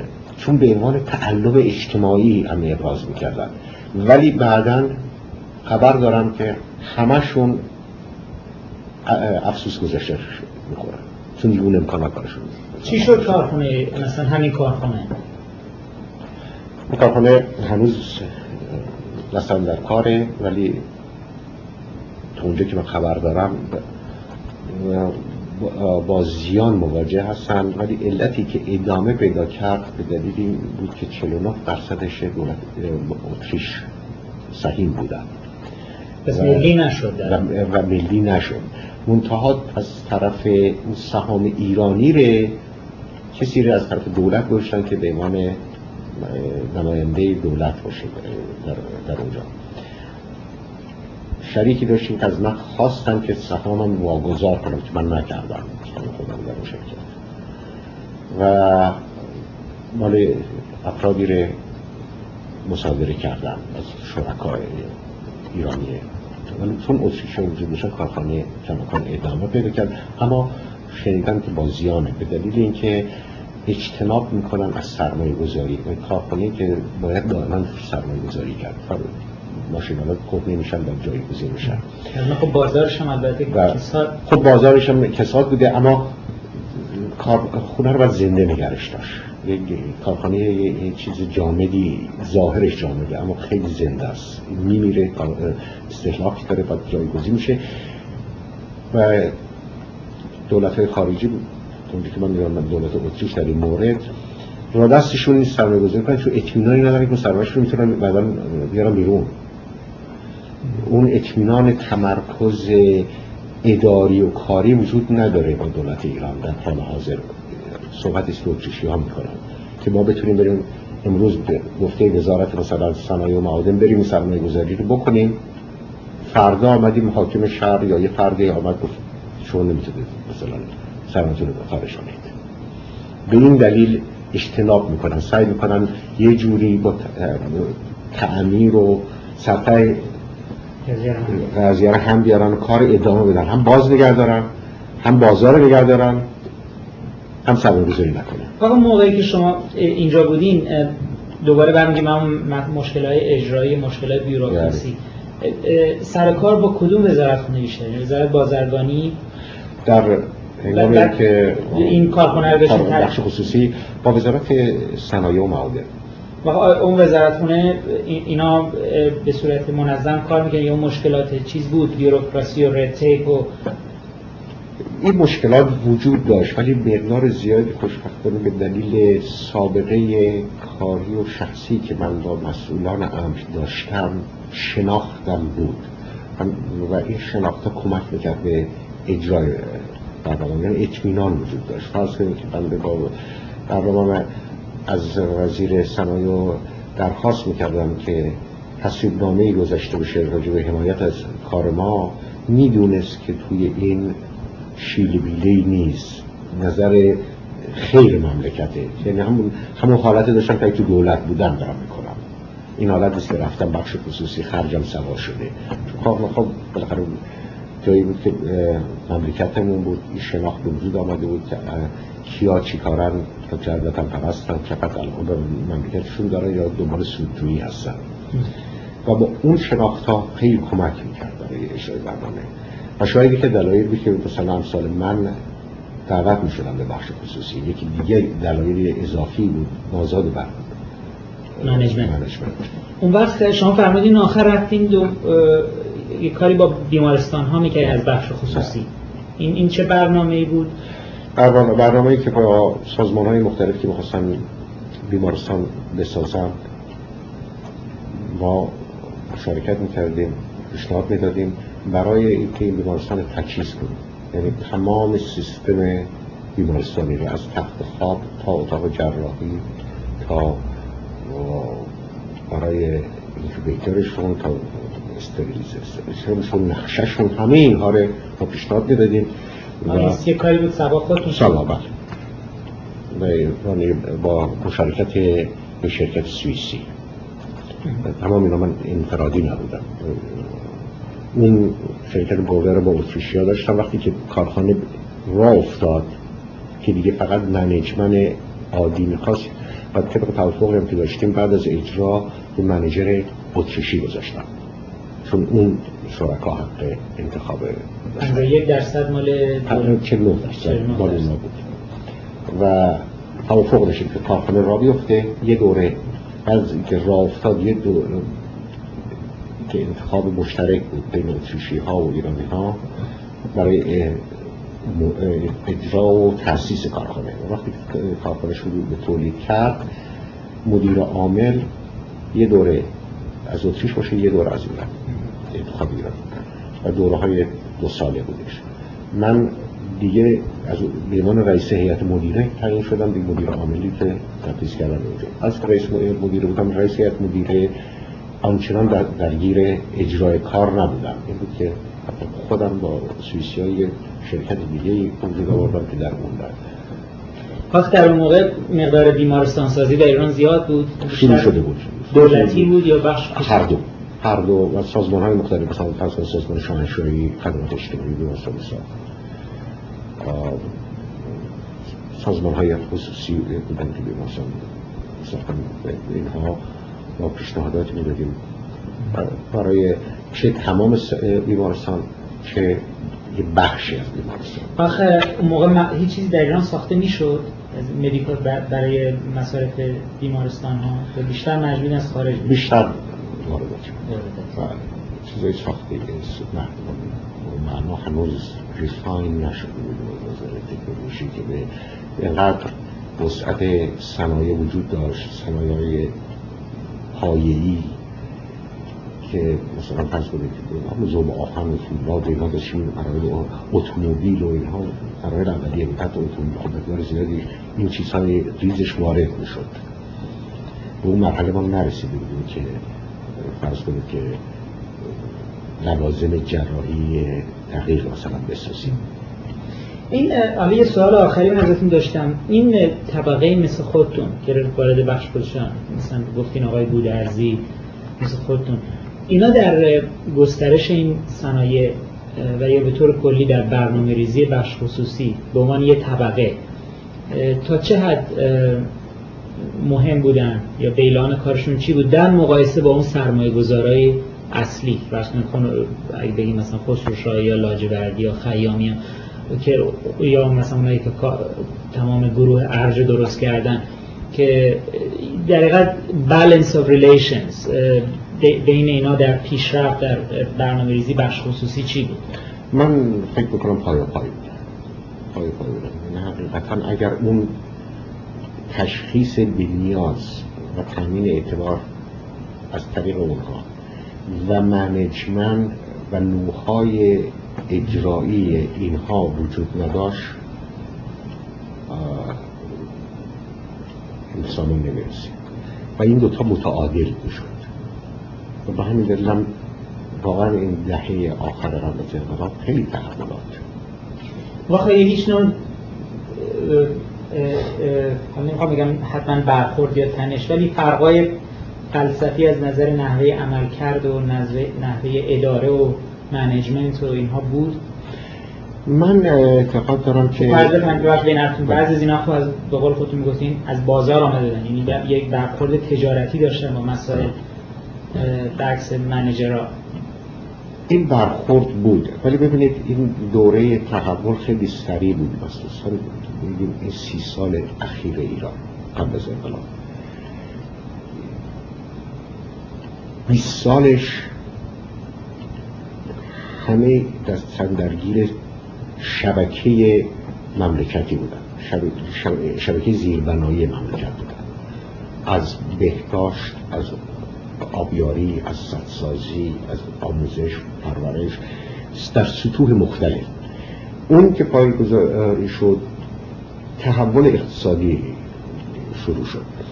و انتخاب این افراد که آوردن از اون بخش دولتی مثلا در کار این کاریه نیازی آمد به اینکه کلای را عقب مثل معرفی افتاده. علاقه من بودن که سریع این این تحول بکنم. من خودم می‌دیدم که در شرکتی که من بودم صاحب دارم به ایرانی من که ساهم های اصلی بودم من سرمایه نبردم اونجا. سرمایه به من تفیز شد. دادن که برم تو شرکت. استقبال می‌کردن و واقعا اختیارات در اختیار داشتم. من با می‌دیدم که راهنمایی های شیخانه به من می‌شد. اما تداخل مطلقا در کار یه اطمینانی وجود آمده بود. گاهی وقتا های کوچکی بود. ولی پای اصلی برخوردی نبود. تشنه این تحول بودن. اینقدر علاقه من بودن و یه اطمینانی به این گروه به گروه جوان با تجربه جوان نسبی البته و با تجربه به دست آورده بودن که قیمت می‌دونستن این موقعیته. و به همین دلیل یهو می‌دیدیم که تمام این افراد رفتن دنبال این تیپ های جوانی که در دولت صبح کاری داشتن. و دعوتشون می‌کردن. بکنیم خیلی خوب جالب با سعیم کردنشون در کارخانه طول اونا می‌دادن. ولی چون احساس می‌کردن که کمبود دارن و عقب افتادن و این تحولاتی میطلبیدن دنبالش بودن. نرسیدی بودیم به اون مراحلی که دیگه یواش یواش اونها بگن که نه ما خودمون وارد کار داریم شاید هم می‌رسیدیم اگر ادامه پیدا می‌کرد که این تضادها به وجود بیاد. و یا جنریشن دیگه بیاد که بتونه این موقعیت رو به دست بیاره؟ اما درست نسل بلافاصله بعد از شما هنوز از دولت می آمد که دیگه یواش یواش فرض از مرسی عالی مدیریت و اینجور جاها. یواش یواش از اونجا. یواش یواش از اونجا. سعی می‌شد که مثلا فرض کنید که در سازمان های مختلف مشارکت هایی بود مثلا در سازمان شاهنشاهی خدمات اجتماعی هیئتی دعوت شدن که به جمله من بودن و سازمان مدیریت رئیس سازمان مدیریت بودش که با هم می‌رفتیم. اون سازمان مطالعه می‌کردیم که بتونیم بهشون تشکیلات و کنسه و ضوابط اشتغال و اینها بدیم. داشتن می‌گرفتن از سازمان های مدیریت از کسانی که در اون جهت ترید شده بودن. تنیش هم همین از این راه وارد بشه. در شاید اگر یک ده پونزه سالی این امکان داده می‌شد به ایران که, که اون روش های ادامه پیدا می‌کرد خیلی اصلاحات بیشتری که ریفاین تری به وجود می آمد مشکلات تحولات پایه‌ای خیلی شده. ولی هر کدوم از اینها رو شما دست می‌زدید عیوب عدیده ای داشت. اما اون عیوب عیوب های ظریفکاری ها بود. که باسی و اصلاح بشه واقعا دوره ای بود که نوید دهنده بود. من فقط این به شعار بهتون نمیگم بذاری بهتون یه مثال بگم که خیلی مثال خصوصی خود منه. من یه دکترم